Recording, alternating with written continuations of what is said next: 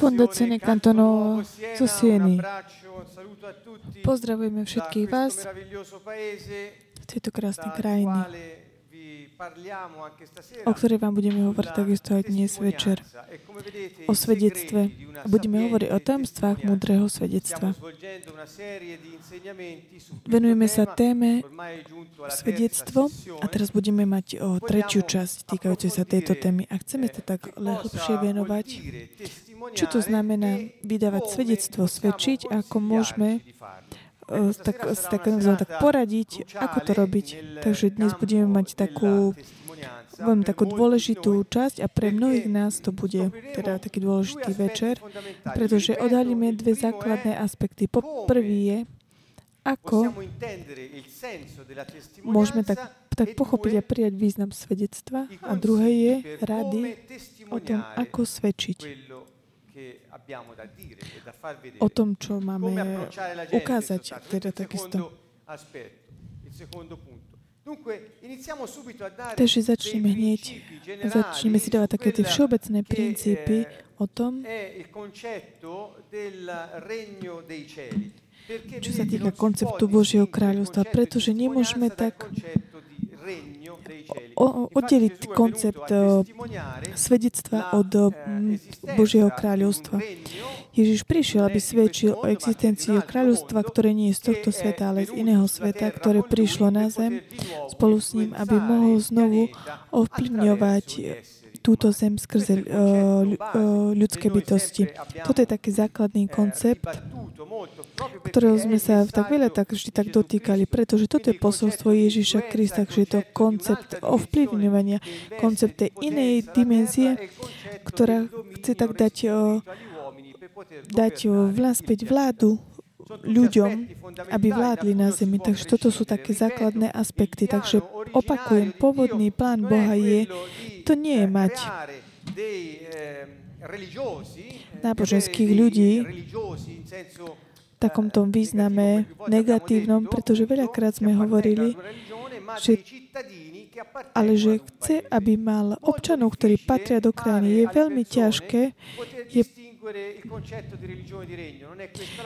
veľmi ťažké, tak rozlíšiť také dva postoje, kráľovstvo a náboženstvo. Ježiš prišiel a hovorí o vplyve kráľa na území. A ľudia namiesto, aby mysleli o tom, že je to kráľovstvo, o vplyve kráľovstva a rozmýšľajú o kráľovstve v úvodzovkách, cirkvi alebo cirkvách, ktoré existujú na takých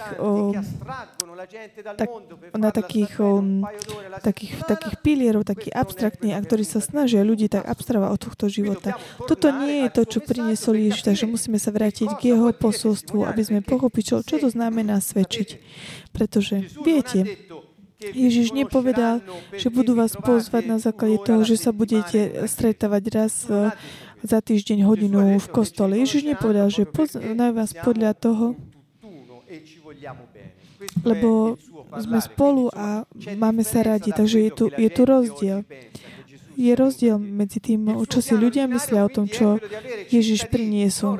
Takže pôvodným plánom Boha je mať občanov, mať deti, nie sluhov. A takisto, pôvodným plánom Boha bolo mať s ním vzťah a nie náboženstvo. To znamená mať rodinu, ktorí uplatňujú a pracujú v takom ako keby takomto rodinnom podniku, a nie v nejakom klubu, kde si členom, ale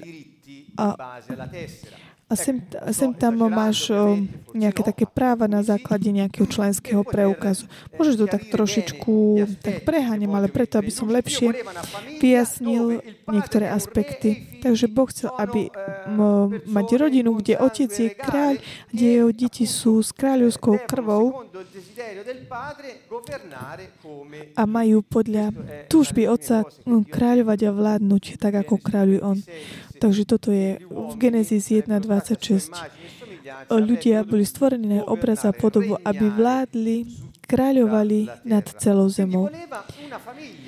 Takže chcel rodinu lídrov, vodcov, ktorí by mali územie, nad ktorým vládnuť, a nie, ako je ukázané, nie náboženstvo, ktoré je organizovaná v cirkvi kresťanov, nie náboženstvo organizované v cirkvi kresťanov, ktorí mu slúžia. Toto vôbec nemá nič spoločné s tým, čo Ježiš priniesol. Takže vrátime sa späť k pôvodu. Kráľ, vieme veľmi dobre, že je vládcom nad územím a je zvrchovaným vládcom nad svojím územom. To územie, ktoré on má k dispozícii, to je všeobecný koncept kráľa. Kráľ je vládca, ktorý uplatňuje svoju vládu, zvrchovanú vládu nad svojím územím. Boh je kráľ, má svoje kráľovstvo, nebeské kráľovstvo na zem, dal svoje deti preto, aby ju splavovali, aby vládli na nej, aby sa zem stala taká ako v nebi, aby až pokiaľ tá nebeská krajina sa tak rozšírila na zemi. Takže kráľ Boha ich stanovil svoje deti ako vládcami nad zemi. Takže ak my dokážeme pochopiť tento koncept, pochopíme veľmi dobre, ako je veľmi také vzdialené všetko, čo možno, že dodnes sme počuli o Bohu, o nás a o zemi. Takže musíme trošku tak zosyntonizovať našu myseľ s rozličnými konceptami. Vidíte veľmi dobre. Naša destinácia je zem, nie nebo. Čo to znamená? Toto je taká provokujúca správa, fráza, ktorú som naschvál takýmto spôsobom napísal, pretože človek bol stvorený preto, aby prebýval na zemi. Zem nebola stvorená ako taká púšť, ale preto, aby bola obývaná. A viem veľmi dobre, že požehnaní, ktorý Boh dal tým, ktorí žijú dobre, dal im, že dedičstvo je zemou. Takže Boh nám hovorí, my sme boli stvorení, sme stvorení pre zem, pretože nám dal telo, dal nám dušu, aby sme mohli konať v tej dimenzii priestoru a časi. V priestore a času máme ducha, ktorý má základ z tej inej dimenzie, ktorá príjma, môže tak uplatňovať vôľu Boha na zemi. Di volontà del re del cielo sulla terra e lo snodo siamo noi, quindi se noi non funzioniamo, ak my nefungujeme, pretože si myslíme, že byť kresťanmi znamená, opakujem to, stretnúť sa len raz a tak povedať nejaké 2-3 modlitbičky, my sme úplne pochybili, pretože na zemi sa všetko úplne deje, pretože my nič nerobíme. Pripomeňme si, že to, čo sa deje, alebo to, čo sa neudeje, je to preto, lebo deti Boha to urobia, alebo neurobia, alebo dovolia, alebo nedovolia, aby sa niektoré veci stali. Taká je to je naša taká tá kráľovská moc, ktorú nám dal. Prečo vám? Pretože Ježiš nám nás privrátil. Táto kráľovská moc bola stratená spolu s Adamom a Evou, keď sa rozhodli vyhlásiť nezávislosť. Samozrejme je jasné, a vedzme veľmi dobre, že našou takouto destináciou finálnou, ktorú sme sa rozhodli patriť Pánovi a byť pod ním, je nová zem a nové nebo a nová zem. Takže sme predurčení uplatňovať vládu. Chápete to? Chcem povedať nahlas, my sme predurčení vládnuť. Toto je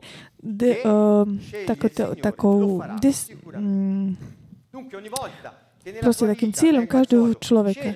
Ak vo svojom živote sa rozhodneš uplatňovať vládu, ktorú ti Boh dal na zemi, ako tým, že sa podriadiš nemu a rozšíriš na zemi jeho kultúru, vo svojom živote nerobíš nič, ako sa tak stretneš so svojím osudom. To znamená, tá destinácia, to nie je, že akože hrob. Chcem takisto zničiť takúto predstavu. Prepáčte za takú hrubé slovo. Možno, že sa to zdá tak, ale treba tak akože zničiť. Našou destináciou nie je hrob. Ale našou destináciou je počas tohto života tak uskutočniť tú úlohu, pre ktorú sme boli stvorení, vládnuť na zemi, ako Božím životom manifestovať jeho svätý život na tejto zemi tak, aby veci fungovali podľa Božieho plánu, nie podľa plánov rebelov ľudí, ktorí ktorí sa snažia získať všetko to najlepšie pre seba, aby tak oklamali ostatných a tak prežili v tejto džungli. Veľakrát sa hovorí, že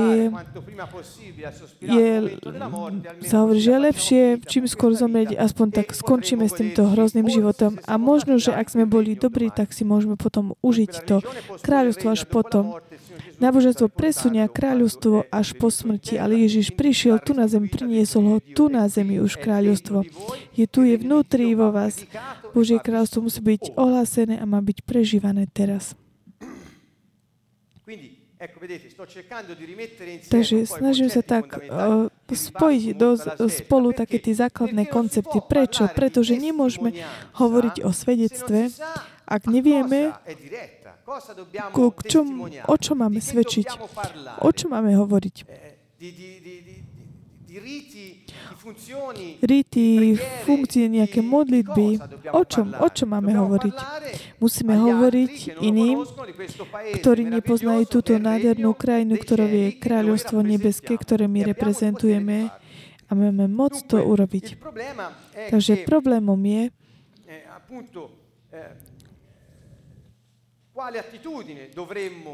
aké také postoje, správanie by sme mali mať v našom živote počas toho, ako žijeme ten náš osud tu na zemi, na tej destinácii na zemi. Pochopili ste toto posolstvo, vedie nás všetky tí, aby sme tak stáli s nohami na zemi, aby sme boli zodpovední za náš život počas tej úlohy, ktorú máme prežívať v svojom živote.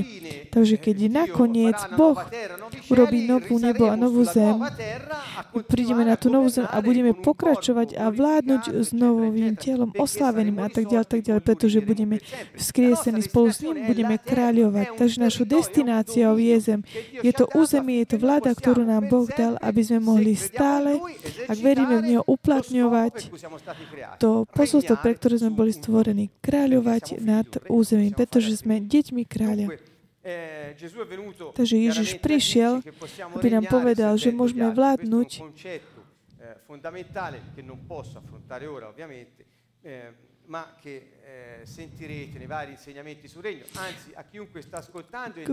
Ktokoľvek počúvate, ak vás zaujíma tento argument, ktorý je argumentom Ježiša Krista, táto tému, môžete si ho prehlbiť skrze naše školy o nebeskom kráľovstve, ktoré sú také hlboké a také bohaté na tieto témy.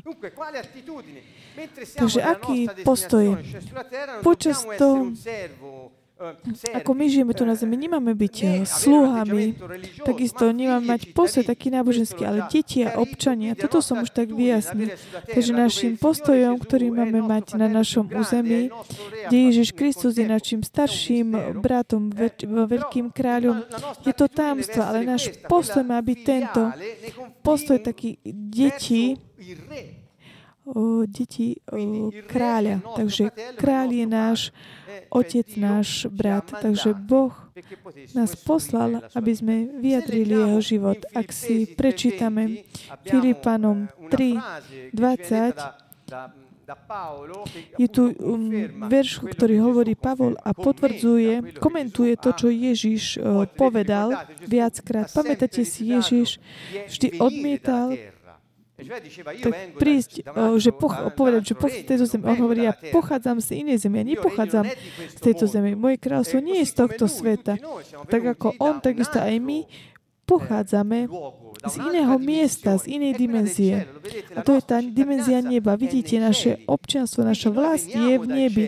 My pochádzame z neba, ale boli sme stvorení pre zem, pretože je to územie také cudze, kde sme boli ako deti kráľa poslaní, aby sme ju kolonizovali, aby sa stala podobnou, ako je vlast, aby všetci mohli poznať, aká je tá pôvodná vlast a byť podriadení kráľov. Toto je našou úlohou. Takže je možné pochádzať z kráľovstva, kde máme občianstvo, ale prebývať v krajine, kde je iné takéto občianstvo.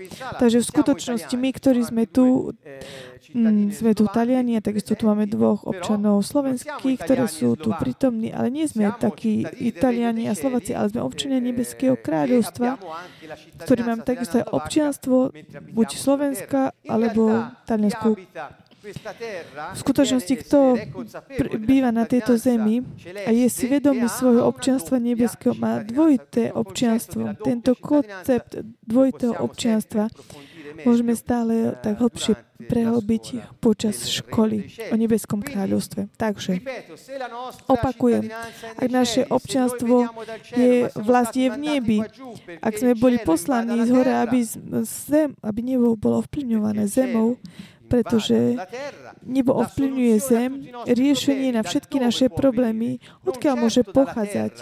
Nie od zeme, nie od systémov sveta, nie samozrejme od veci, ale riešenie pochádza od neba, odkiaľ my pochádzame, pretože je to nebo, ktoré má ovplyvňovať zem, ale náboženstvo nás vedie k tomu, aby sme tak čo najskôr skončili tu na zemi, tým skôr sa vrátiš do neba na veky. Ale toto je nesprávny koncept.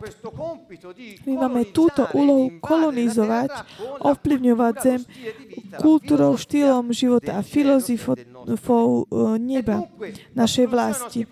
Takže riešenie naše problémy nepochádza zo zeme, ale riešenie pochádza z neba, to znamená z tohto mocného vplyvu kráľa nad všetkými vecami, ktoré on stvoril, sú jeho, pretože má správa stvoriteľa a táto mocný vplyv tak determinuje, určuje každú vec. On potrebuje na zemi svoje deti, aby mohol manifestovať. Tak preto občania Nebeského kráľstva môžu žiť bez ustarostenosti. Prečo? Pretože systém, odkiaľ pochádza riešenie na každý problém, ktorý majú na zemi, je systém, ktorý je nadriadený ako ten, v ktorom žijeme. Myslím, že musím opakovať tento koncept, pretože je základný aj veľmi hlboký. Takže prečo občan Nebeského kráľstva môže žiť bez ustarostenosti? Odpoveď. Pretože vie, že jeho riešenie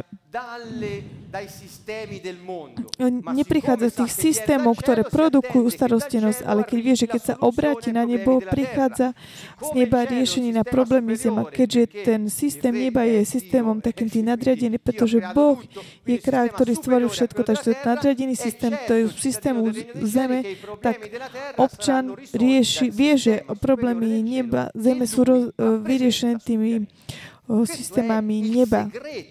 Toto je tajomstvo života v pokoji, života v takej istote, že problémy prídu vyriešené. Koľko mnohí by chceli žiť v takejto tej istote, tieto situácie pokoja, také neustarostenosti. Mnohí. Riešenie nám je dané do rúk. Žij ako občanov Nebeského kráľovstva. Ak riešenie tvojho kráľovstva by pochádzalo zo zeme, tvoja ochrana by mohla byť napríklad čo? Napríklad na každý tvoj problém ekonomický, finančný, pretože základné problémy sú jesť, rozmnožovať sa, mať dom, a tak ďalej, a tak ďalej. Ale na riešenie tvojich problémov by bol tvoj plat. Keďže tvoj štipendium, tvoj plat je tvojim riešením, nikdy nemôžeš si byť istý, že bude vyriešený, pretože stačí, keď si prepustený a tým pádom tvoj plat skončí. Takže chápete veľmi dobre, že stačí maličko, aby si tak jednoducho skončil, ako keby tak vo vzduchu. Jednoducho nemať istoty. Ale ak my vieme, že pochádzame z neba, to znamená, z neba prichádza každé naše riešenie. Je veľmi dobre vedieť, že my môžeme žiť bez ustarostenia, pretože riešenie je definitívne. Nie je nikdy dočasné. To, čo tak vytvára ustarostenosť, rieši je taká dočasnosť systémov zeme. Toto vyprodukuje ustarostenosť u človeka. A to, čo vám povedali, je pravda, a je to pravda, pochopte veľmi dobre, napríklad plat nemá slúžiť na žitie, ale jednoducho preto, aby si aktivoval systém neba tým, že zasadíš semena preto, aby nechybalo nič. Toto je spôsob, ako žiť. Chápem, že pre mnohých je to úplne tak ako taký mimozemský spôsob myslenia. Chápete, keď Ježiš prišiel a 2000 rokmi dozadu povedal tieto veci. A napriek tomu ľudia, aby tak pochopili tie koncepty a snažili sa žiť podľa týchto konceptov a snažia sa jednoducho len prežiť. Je to úplne niečo proti tomu posolstvu, ktoré priniesol Ježiš Kristus. Toto učí náboženstvo. Nebuďte nikdy šťastní s náboženstvom, pretože náboženstvo ťa nikdy neuspokojí. Ale zober si, tak choď do toho posolstva Ježiša Krista. To, čo vám hovorí, má súvislosť s občianstvom. Skrze občianstvo, skrze vlast vieme, že patríme krajine, pochádzame odtiaľ a môžeme mať z toho systému, ktorému patríme, všetky práva, všetky výhody, ktoré môžeme prijať, pretože vieme, že pochádzame z tej krajiny, krajina je kráľovstvo, že máme právo vstupu k každej veci, ktorá je určená pre nás, tedy ak sa podriadíme kráľovi. Preto som povedal, že cirkev nie je cirkvi. Ježišova cirkev sa skladá z tých, ktorí sú zachránení, ktorí rozpoznali, že patria Ježišovi Kristovi a sa podriadia kráľovi pánovi. A tak preto musíme pochopiť veľmi dobre, keď sa hovorí o cirkvi, keď sa hovorí, čo je to cirkev. Takže záchrana nie je nič iné ako proces takého prijatia občianstva, ktorú zatiaľ ešte neprijali, lebo ju stratili. Je to určitá proces takého zlegalizovania ako takých nelegálnych obyvateľov.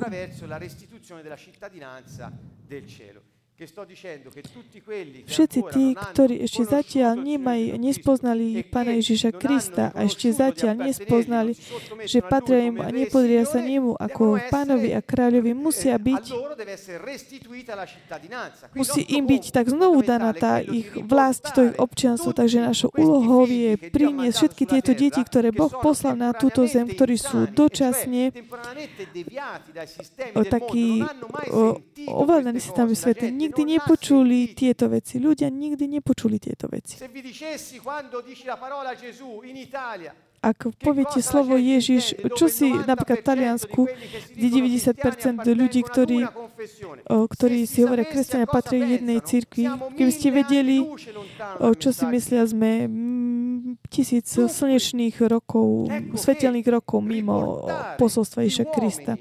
Tak preto priviesť ľudí do tej krajiny, do tej pôvodnej, do vlasti ako občanov a žiť tu na zemi a že môžu aktivovať jednoducho ten systém nebeský, môžu žiť bez ustarostenosti a potom oni začnú održať jeho slávu. A vtedy začína taká tá zmena. A preto my hovoríme, dobre, ok, v poriadku uzdraviť, ale zmeni život, pretože toto je udržať si zdravie. V tomto je rozdiel. Preto je veľmi dôležité mať koncepty. Takže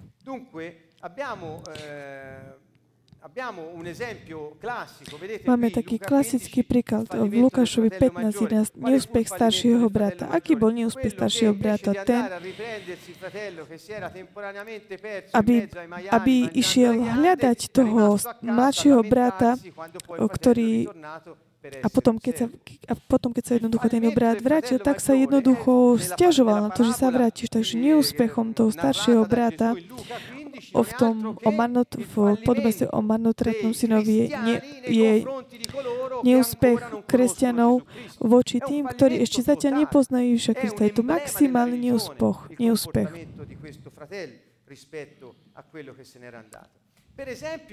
Napríklad.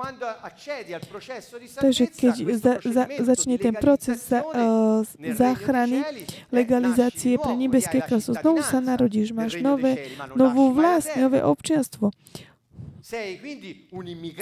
To znamená, si takým imigrantom vo svete, ale nie voči tomu tej vlasti, v ktorej pochádzaš. Takže zoberieš si to občanstvo z neba, ale zostávaš v krajine tu na zemi. Ak ako ten emigrant vo svete, ktorý neemigruje v určitej pôvodnej krajine. Takže tvoje občanstvo vlast je legalizované a zostaneš v tej krajine. Prečo? Pretože tam musíš kolonizovať a rozšíriť kultúru tvojej krajiny, s ktorou si sa zjednotí skrz ten proces záchrany tej legalizácie toho občianstva. Pán sa vrátil preto, aby prebýval v tebe. Toto je krásny koncept, takže ideme ďalej. Tento fakt, že máš dve občianstva, ja som Talian, ale pochádzam z Nebeského kráľstva, to znamená, mám občianstvo Nebeského kráľstva. Pochádzam odtiaľ, ale som tu na zem. Takže tento koncept dvojitého občianstva prehlbíme v škole o Nebeskom kráľstve. Teraz vám stačí vedieť, že tento koncept je základným a určite niekto môže byť taký zaujímavý, môže zaujať táto vec. Aký je teda problém? Ak dva tieto pasy sú ako keby také proti sebe v konflikte,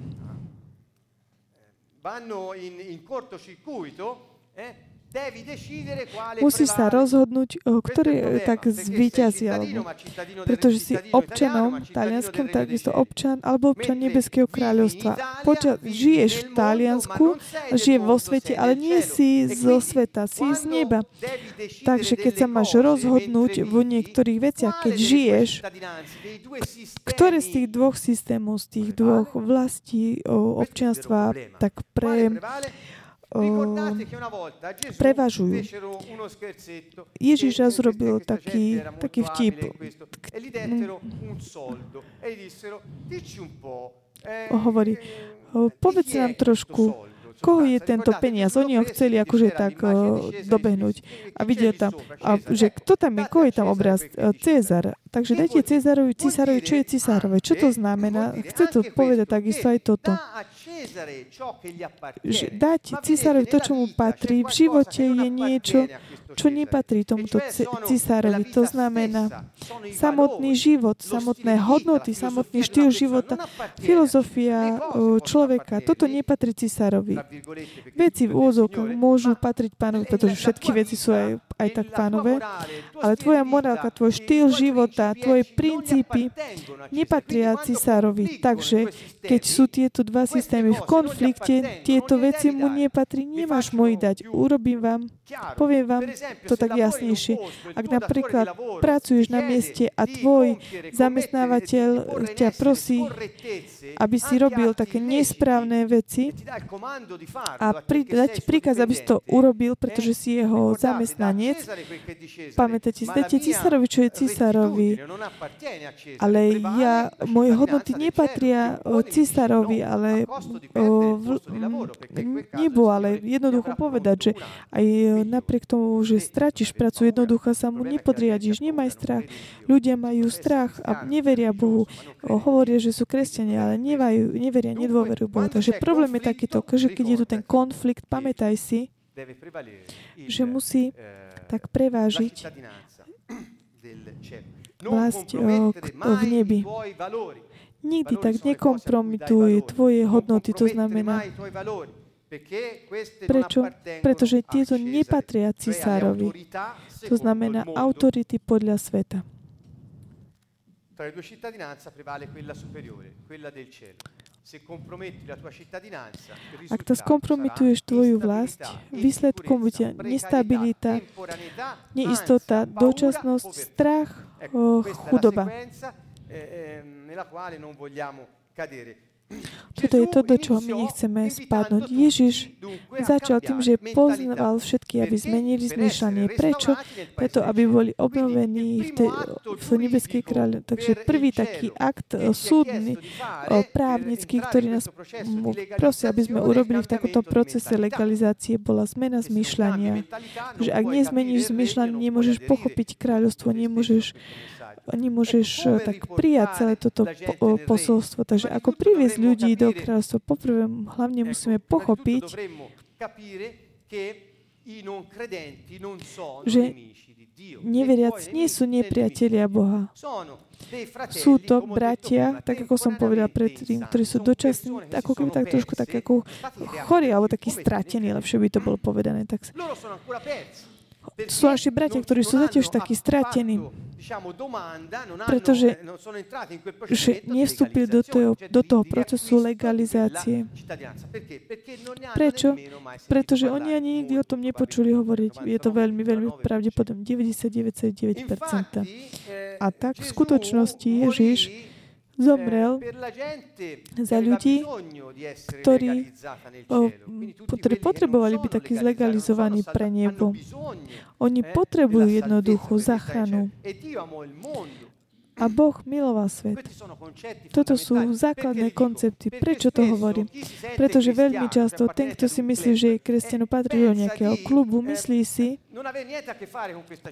že nemá nič spoločné s týmito ľuďmi, keď je svedčiť o týmto ľuďom. Myslí si, že svedectvo stojí na tom, aby ukázal, že chodí na nejaký kult, na omšu, alebo ide modlí sa nejaké modlitbičky, alebo prosí odpustenie svojich hriechov. Oni vedia dobre pracovať, nerob toto a nerob toto, ale toto nie je svedectvo. Toto je len také strieľanie dookola, také strieľanie do ľudí. Oni potrebujú počuť posolstvo. Ježiš Kristus nikdy nehovoril hriešníkovi o pekle. Napríklad cudzoložníci nikdy. Príklad. On je povedal, nerob to znova, pretože to bude horšie. A komu hovoril? O pekle. Choďte a pozrite sa, komu hovoril o pekle, o týchto veciach. Nie hriešnikom. Pretože ten ešte, kto nie je vnútri, nemá významu hovoriť o veciach, ktoré ani nepozná. On to hovorí a hovorí, že je to krajina podľa nej a bude súčasťou. Aj tí, ktorí sú chudobní, keď prídu tam, tak už nebudú viacej chudobní. Keď si prenasledovaný, príď a nebudeš utlačaný viacej. Toto je koncept Ježiša Krista. Takže my musíme vidieť ľudí, ktorí ešte zatiaľ nie sú vnútri. Neobraciam sa len na tých, ktorí sa hovorí, že sú ateji, ale o také tej mase ľudí, ktorí si myslia, že veria v Ježiša Krista, ale v skutočnosti sa tak uspokoja tým, že patria nejakému náboženstvu. Toto s tým nemá absolútne nič skutočné. Takže neveriaci nie sú nepriatelia Boha. Že ako keby sa tak snažili, sú to len ľudia, ktorí sú tak dočasne tak mimo vlasti, mimo svojej vlasti. Sú to ľudia, ktorí nechápu, aká je hodnota ich života, pretože my vieme, že každý človek bol stvorený, má večnú hodnotu. Ježiš zomrel za túto hodnotu. My sme tí, ktoré môžeme tu na zemi tak zobudiť taký ten pramen tej živej vody vnútri mňa, aby oni tak pochopili, aké je ich poslanie, pre ktoré boli stvorení. Ježiš nikdy nehovoril zlý správy tým, ktorí neverili v Neho. Nikdy. Ale hovorí iba o dobrej správe o nebeskom kráľstve. Ježiš chcel priviesť ľudí do domu. Chcel im dať občianstvo nebeského kráľovstva všetkým. Takže musíme prestať hovoriť obviňovať neveriacich, aby sa báli, ale nám sa snažiť im dať posolstvo Ježiša Krista. Ako to robiť? Takže k takému ukončeniu tohto prvého kroku chcem vám povedať, že keď my sme povolaní svedčiť, povedali sme už predtým, že naše svedectvo sa stáva našim štýlom života. Takže si rozpozná na základe toho, čo nerobíš, nie na základe viac ako toho, čo robíš. Takže dnes večer vám hovorím vo vzťahu s tým, čo je takéto uskutočnenie plán nášho života, že naše svedectvo má dva aspekty. Po prvé je to štýl života, to znamená, ako sa správaš, a na druhé tým, že majú úspech to, čo robíš. Čo to znamená? Darí sa ti veci, pre ktoré si sa narodil, aby si ich robil. Drahí priatelia, ak sme deti kráľa, ak patríme kráľovstvu, ktoré je nebo a je takéto vyššie, ako je ten systém zeme, ak my sa hýbeme na tejto zemi, musí sa to vidieť, že my pochádzame z toho systéma toho nadprirodzeného sa musí vidieť. Musíme ukázať ľuďom, že ten systém je nadriadeným systémom. A keď aktivuje, jednoducho funguje. Toto neznamená rob toto alebo nerob toto, ale počas toho, ako žiješ podľa svojho poslania, tvoja vízia sa uskutočnená a prinášaš taký vývoj spoločnosti, zlepšenie života iných.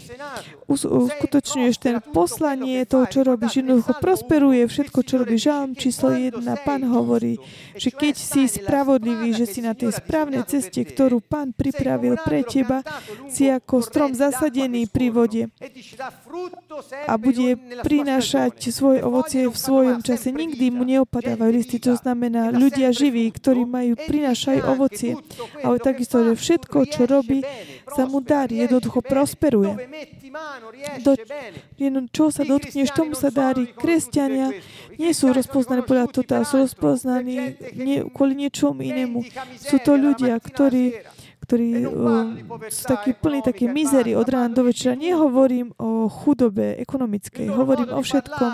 Ich spôsob rozprávania je tak, že tento svet hrozný, ale ty si ten, ktorý máš zodpovednosť, aby sa diali veci na tejto zemi. Tým poslaním, ktorý Boh vložil do tebe, je to si ty, ktorý máš tú zodpovednosť, aby sa jednoducho kráľovská, nebeské kráľovstvo prejavovalo. Perché suo figlio è cittadino del suo paese e chiunque lo vede direbbe che padre, che re incapace ha questa persona, perché il regno di suo padre non è in grado di farlo. Takže toto je druhý aspekt. Takže poprvé je, poznajú nás náklady z toho, čo nerobíme. Poznajú nás podľa toho, že prosperujeme v každej veci, ktorá sa nám darí. Prosperuje to neznamená mať krajiny. Jednoducho darí sa všetko, čo robíš. Jednoducho pomáš tým ostatným, aby tak sa vyvíjali. Jednoducho daj taký lepší vývoj spoločnosti. Kde prídeš, tak sa to vylepší. Tam, kde ideš ty pracovať do nejakej firmy, sa vylepší. Ideš pracovať do firmy a jednoducho firma sa vylepší, ideš pracovať do fabriky, ľudia ako teba ťa poznajú, prosia o pomoc, ty sa modlíš za nich. Toto je, podľa na základe tohto by nás mali rozpoznať, mali by povedať, v tej kancelárii je občan Nebeského kráľovstva, ktorý úplne tak priniesol takú revolúciu do života iných ľudí. Ako robíš ty tú prácu, nie je tam nikto iný. Výsledky, ktoré máš, ty nemá nikto iný. Ten progres, ten vývoj, ktorý prinášaš, ty nemá nikto iný. Modlíš sa za ľudí, ľudia sú uzdravení. Toto má byť svedectvo, že my patríme tej dimenzii a potom tí ostatní začnú hovoriť, počúvaj, a odkiaľ pochádzaš? Takže tretím bodom je, aktivuješ moc, a ktorá ukazuje, že kráľovstvo je tu prítomné a že tá moc pochádza z tej dimenzie nadprirodzené. Takže štýl života, prosperita, to znamená, daní sa ti všetko, čo robíš, a činy, skutky, ktorí demonstrujú takú tú nadriadenosť, že je taký nadriadený ten systém, od ktorého ty pochádzaš. A toto všetko troje vytvára niečo také zaujímavé. My sa stávame takými potom zaujímavými. A potom prídu za tebou a pýtajú sa, odkiaľ pochádzaš, kto si? Stále byť pripravený, tak vydať svedectvo o našej viere. Keď sa ťa spýtajú, prečo? Pretože sa zaujímajú o našu vieru, ale keď to, čo im ponúkneš, sú len nejaké príkazy, zákazy, nejaké rituály, kto sa príde za tebou pýtať? Nikto, pretože len tak otravuješ tým ľudí. Toto nie je svedectvo. Takže niektoré rady. Našim vzorom je Ježiš, ako sme už o tom hovorili, sa dá, že dnes večer sa mi nepodarí skončiť celú túto časť, ale bod číslo 1. To je to, čo som povedal. Nekritizuj.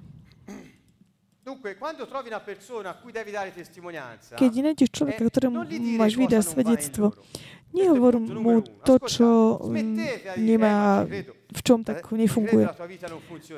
Verím, že tvoj život nefunguje. Ja vidím, a v nedeľu čo robíš? Nejdeš chváliť Pána, samozrejme. Ale toto znamená, že hneď tak urazíš toho človeka, ktorý je pre tebou a už te viac nebude počúvať. Takže máme sa naučiť zmeniť zmýšľanie. Takže, čo robíme, čo hovoríme ľuďom? Nemáš piť, kto verí v Pána, znamená to nehrešiť, nemôžeš sa obliekať takto, nemôžeš rozprávať takto. Nie, nikdy. Pretože začneš vzťah na základe kritiky tej osobnosti. Jednoducho potom efekty prináša úplne iný. Toto je taký typický postoj náboženských ľudí.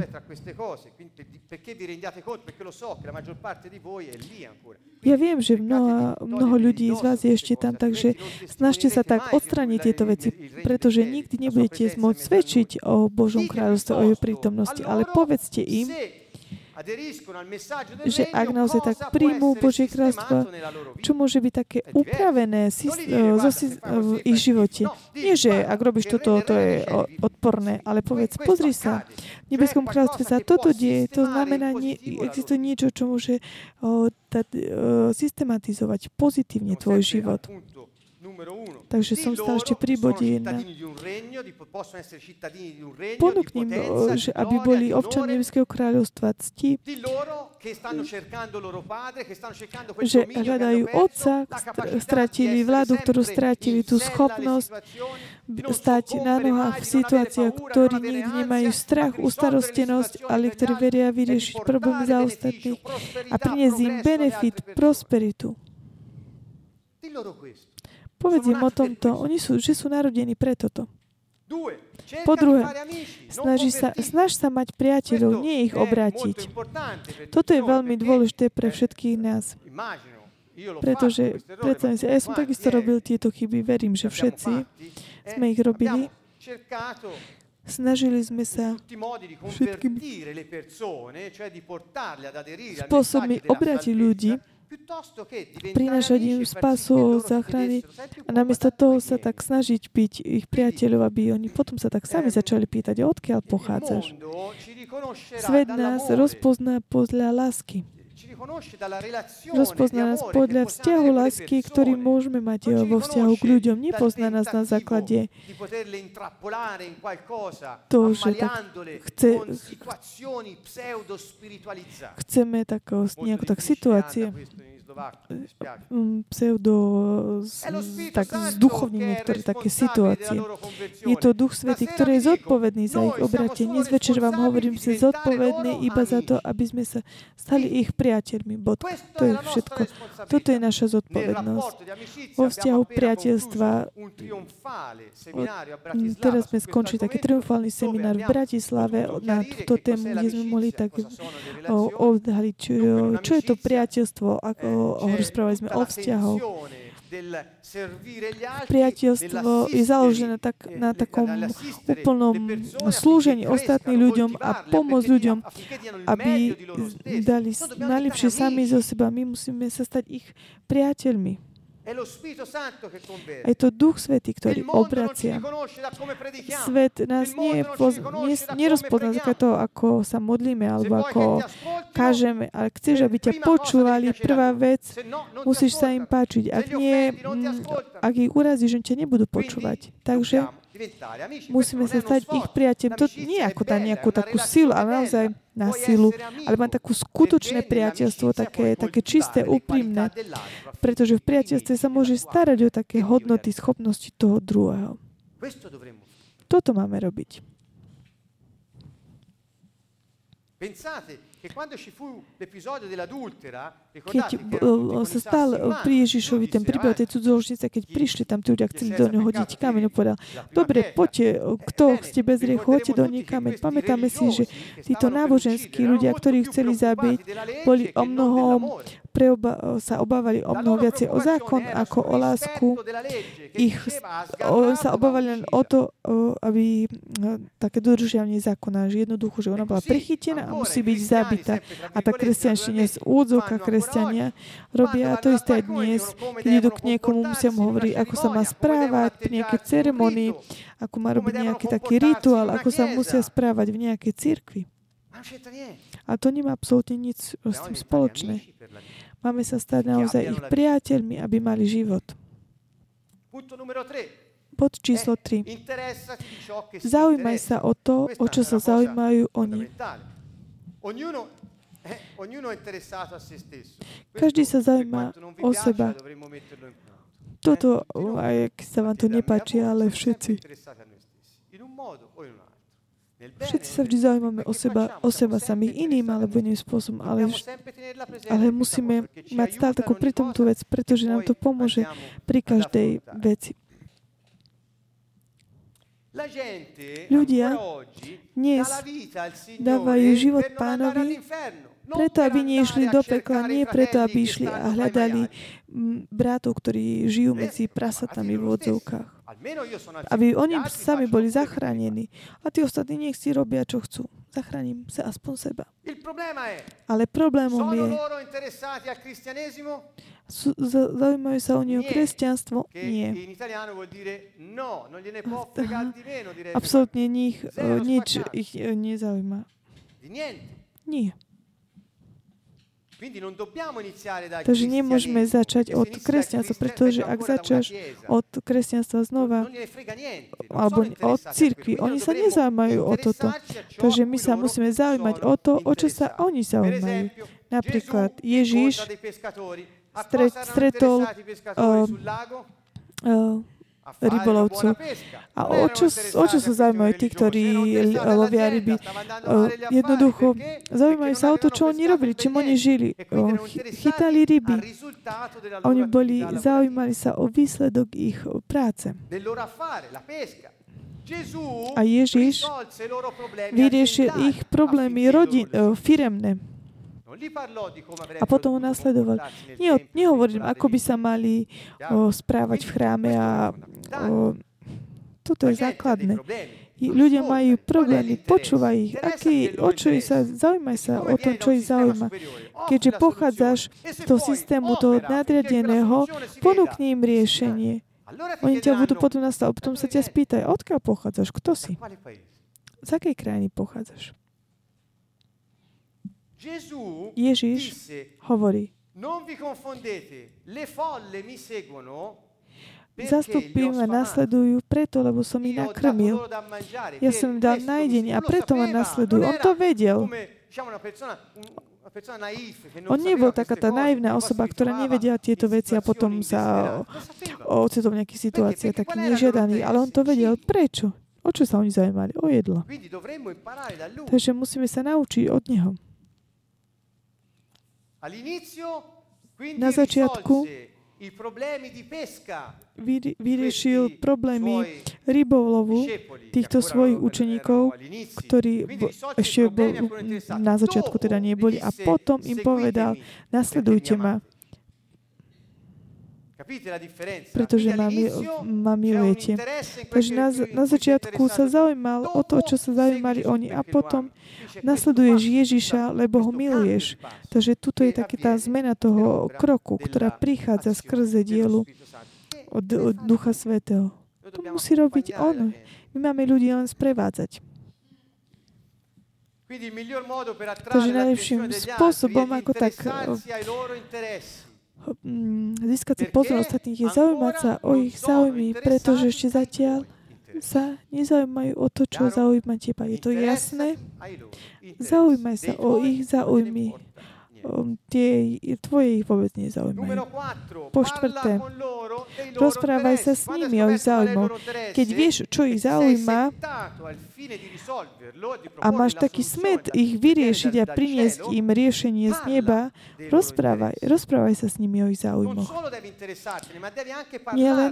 Nielen byť sa zaujímať, ale rozprávať o tom, pretože naozaj tak ukážu, že sú dôležité. Daj dôležitosť ich životu. Drahí priatelia, človek je stvorený, aby vládol, človek je stvorený, aby bol vládcom na zemi, človek je stvorený preto, aby bol dôležitý na zemi. Za každým, keď sa ku niekomu správaš ako k niekomu nedôležitému, hneď ho tak oddiališ, pretože vo svojej hĺbke on vie, že ty neohodnotíš, nedáš cenu jeho hodnote a tajomstvo, aké. Tak rozpoznaj hodnoty, zaujímaj sa o nich, rozprávaj o tom, čo ich zaujíma, nie o tom, čo zaujíma teba. Dávam vám takéto praktické rady. Jednoducho robte ich. Nerobte len, že počúvať. Praktizujte ich. Buď popiat. Buď jemný a radostný podľa dobrej správy, ktorú počuješ, ktorú prinášaš. Pretože ak prídeš pred ľudia a hovoríš o dobré posolstvo o kráľovstve, ktoré bolo dané ľuďom a tu ty si osoba, ktorá je úplne opačne sa správaš, kto by sa potom zaujímal o krajinu, z ktorej pochádzaš, ak tvoje prítomnosť tak deprimuje. Je jasné, že preto ťa ľudia nehľadajú. Takže preto my musíme pochopiť. Musia byť takí priputaní tvojim spôsobom života. Oni vidia výsledky na tebe. Pamätaj si ich mena a volaj ich po mene. Toto je veľmi také dôležité. Ježiš volal ľudí po mene. Meno je to také najsladší zvuk, ktorý ľudia môžu počuť. Prečo? Pretože znamená, že sa zaujímaš o nich. Vieš, kto sú. Hodnota človeka je základná.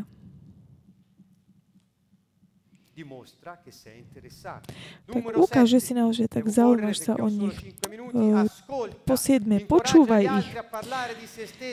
Pozbuduj ostatných, aby rozprávali o sebe samom. Každý jeden má dôležité otázky, dôležité príbehy života, ktoré ti potom pomôžu tak odhaliť a tak ponúknuť im riešenie. Tvoja práca to nestojí na obrátení, ale tvojou prácu je naozaj, aby sa tak ľudia otvorili priateľstvu, počúvaj ich príbehy, pýtaj sa ich otázky o nich. Ak sa ich pýtaš otázok, staneš sa študentom. Pýtaj sa, čo to znamená, že študuješ tú osobu, prečo? Pretože jej potom môžeš pomôcť. Ak jej nechápiš, ako môžeš pomôcť tomu človeku? Čo robíš? Hodíš na ňu kopu doktrín, nejaké náboženské poznania a čo tá osoba s tým bude robiť, ktorú absolútne nič nezaujíma to, o čom hovoríš. Takže nie len počúvaš, ale pýtaj sa jej, pomôže, aby otvorila srdca, pomôže jej, aby si otvorili srdce. Viete, že ústa hovoria z plnosti srdca. Keď niekto niečo hovorí, je to preto, že vychádza z neho to, čo má vnútri. Je dôležité, aby si vedel, kde je tá osoba, prečo. Nie preto, aby si ju študoval, robil nejaké kategórie a potom vylúčil, ale preto, aby si jej pomohol, pretože ak nevieš, v čom jej máš pomôcť, ako jej môžeš pomôcť. Toto je veľmi dobrý liek. Počúvaj, pýtaj sa otázky. Ak nepočúvaš, nepýtaš sa, nikdy nevieš, čo majú ľudia vnútri a prestaňte robiť nejakých takých tých väžcov, ktorí zatvoria oči a ja viem, čo si ty myslíš, ja viem, čo veľa ľudí, ten číta v srdci a ten robí, ale čo to má úplne normálny vzťah s priateľstvom. Boh ti dá slovo poznania, samozrejme, ale nerobte to takým spôsobom, že aby tak tí ľudia stratili ich dôležitosť. Používajte normálne veci, normálne vzťahy, normálny rozhovor. Ježiš sa vždy pýtal, preto aby vedel, čo ľudia chcú. Čo chceš, aby som ti urobil? Čo chceš, čo potrebuješ? Čo chceš, aby som ti urobil? On sa pýtal, čo si myslia.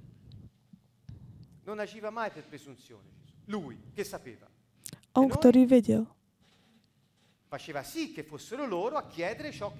On sa ich vždy pýtal, čo chceli, takže čím viac sa ľudia otvoria, o tom viac tak sa podelí, že šlopku slova, tak dosiahneš takúto úroveň ich ducha a potom vtedy tam je otvorená cesta a Duch Svätý koná. Takže svedectvo je to práca lásky, práca priateľstva, Je to práca služby, kde im pomáhaš. Kde tak nespadneš na nich ako tak niečo ťažké, ale jednoducho im pomôžeš otvoriť sa. Po 9. Rozprávaj im o nich, nie o sebe samom. Ukáž im, že sú dôležití, pretože ľudia sú všetci dôležití. Potom, ako hovorili o sebe samom, tebe, tým hovor o nich samých. Nehovor o sebe. Hovorím o nich na základe toho, čo oni sami ti povedali. Základom človeka je cítiť sa taký dôležitý tu na tejto zemi. Pretože na toto bol stvorený preto, aby urobil taký ten rozdiel na zemi, kde bol stvorený. A kto je ten, kto má to tak ohodnotiť, ako tí, ktorí pochádzajú z tej krajiny, do ktorej ešte tí ostatní nevedia, odkiaľ pochádzajú. Takže naša zodpovednosť je veľká. Ako trop, nerozprávaj o sebe, ale rozprávaj o nich. Predstavte si, Ježiš a Samaritánka. Ježiš sa pýtal otázky. Stále hĺbšie, osobnejšie. A ukázali naozaj, že je dôležitá. Prečo? Aká bola Ježišova stratégia? On bol učiteľ, ktorý hovorí ku žene. To znamená, tá žena bola veľmi dôležitá, pretože učiteľia nerozprávali k ženám. A toto bolo úplne tak mimo vtedajšej dobe. To znamená, porušené nejaké pravidlo znamená, že niekto je veľmi dôležitý. Ďalší muž, ktorý hovorí na verejnosti, k žene, ďalší učiteľ, rabi, ktorý sa snaží nie učiť ju, ale vedieť. Úplne tak. To veľkí učiteľia chodili a hovorili vyučovania a potom išli pred Ježiš, si sadol a pýtal sa jej otázky. Takže snažíme sa pochopiť takú tú pokoru, ktorú on tak ukázal, takisto aj vo vzťahu k ostatným. Boh nás učí, ako máme mať vzťahy s ostatnými. A ešte je to učiteľ, ktorý sa pýta ženy preto, aby dal o nejaké veci. Daj mi sami napiť. Je úplne také nepredstaviteľné. Naučme sa tieto veci. A potrebný bod, ešte mám minútku čas, vyhni sa diskusiám. Musíme sa vyhnúť diskusiám. Ježiš nikdy nediskutoval s ľuďmi, ktorých sa snažil priniesť aby pochopili jeho posolstvo. To znamená tak, ako tak bojovať, má takú diskusiu, mať také proti sebe také nejaké názory. Musíme sa naučiť nerobiť to. A vyťaziť nad niekým a diskutuješ, strátiš priateľov, pretože ak ty diskutuješ nejakou inou osobou a máš pravdu, nikdy ju nezískaš, pretože pokoríš tú človeku, pretože si ukázal, že je menšia, nižšia, menej dôležitejšia ako si ty. Takže Nediskutuj. Neakceptuj takisto aj provokácie. Nie si tam preto, aby si vyhral, ale preto, aby si sa stal priateľom tej osoby. Preto, aby si ponúkol seba samého, aby si pomohol tej osobe pochopiť posolstvo Nebeského kráľstva a chce prijať ho. Ľudia nechcú diskusie, ľudia potrebujú lásku a chcú. Ak diskutuješ, sa hnievajú a zatvoria sa. Ak niekto, opakujem to, začne nejakú diskusiu, ten, kto je nikdy nezmení svoje zmyslenie, aj keby prišiel na to, že ten tvoj nápad je lepší, nikdy ju nezmení. Prečo? Pretože si ukázal, že je proste menej cenný. Vysvetlil som to teraz v Bratislave, znova to ešte teraz poviem všetkým nám a takisto aj vás, ktorí ste neboli na tomto nádhernom seminári. Keď chceš vyhrať nejakú diskusiu bez toho, aby si prehral, jednoducho nediskutuj. Naučil som také najmocnejšie slovo na zemi, ktoré OK, keď ti niekto niečo toto, tak to možno. OK, dobre, v poriadku. Jednoducho povedz iba OK a nechaj to tak. Takto proste neodpovedáš na taký ten odpor. Ježiš hovorí, keď má niekto niečo proti tebe, jednoducho nediskutuj, nehádaj sa. Ježiš nám dáva také konkrétne vyučovania. Prečo? Pretože ten, kto sa postaví proti tvojim nápadom a sa s ním dohodneš, to znamená Nehádate sa potom, nestratíš priateľa a máš možnosť pomôcť otvoriť jeho srdce. Napríklad, keď Ježiš bol pred Pilátom, Ježiš mu povedal, ty si kráľ? A tak, ako hovoríš, povedal mu. Veľmi, veľmi jednoduché. Hej, dobre, samozrejme. Odpovede Ježišove boli také odzbraňujúce. Takže ako môžeš sa bojovať proti niekomu, kto sa nebije? Toto je základný princíp. Miluj tvojich nepriateľov. Prečo? Takto ich jednoducho odzbrojíš, lebo nebojíš. Oni, to znamená, nemôžu bojovať proti tebe, pokiaľ ty nebojuješ. Je to iný taký rozdielný systém. Nie je to slabosť, je to iný systém. Prečo? Pretože máš v mysli ich priateľstvo a otvorenie ich srdca. Nie preto, aby si im povedal svoje nejaké názory, aby si bol ty dôležitý. Egoizmus stráca na tomto boji, takže dohodni sa s tým, kto je oproti tebe, aby sa tak stále ste tak pracovali na tom vzťahu. Že pokiaľ máš vzťah s osobou, dohodni sa s ním. Nediskutuj, nehádaj sa. Je to teda veľmi jednoduché. Toto sú rady, ktoré nám pomáhajú pochopiť, ako sa tak správať a má nejaký postoj voči ľuďom, ktorí potrebujú pochopiť to posolstvo. Dnes posolstvo o kráľovstve je veľmi také neznáme v srdciach ľudí a našou úlohou je, aby ľudia otvorili srdcia. A pamätajte, že čo Ježiš povedal, všetci sa tam snažia vstúpiť. Oni to nevedia, ale je to takto. Takže dnes večer skončíme. Mám ešte zo pár niektorých rád pre také praktické svedectvo vzťahu k ostatným. Na budúci týždeň sa tomu znova postavíme. Na budúci týždeň nebudeme mať vysielanie, pretože ideme na Slovensko, kde budeme robiť teraz koncert Fabricia a Angeli 3. decembra v piatok. Takže 1. decembra už sa začíname cestovať na Slovensku. Takže najbližšie vyučovanie bude mať 8. decembra. Takže nasledujúci týždeň. Takže o 2 týždne sa až počujeme a budeme pokračovať o svedectve. Takže pamätajte si, že kráľovstvo nebeské sa svedčí štýlom života podľa toho, ako sa nám darí, podľa nášho posolstva a na základe demonstrovania moci toho nadradeného nebeského systému. Našou úlohou je len tak otvoriť srdce a Duch Svätý potom koná. To je to, čo nás tak odlišuje od ľudí na tomto svete. Buď efektívny a pozdravujem vás zo Sieny z Cantonova.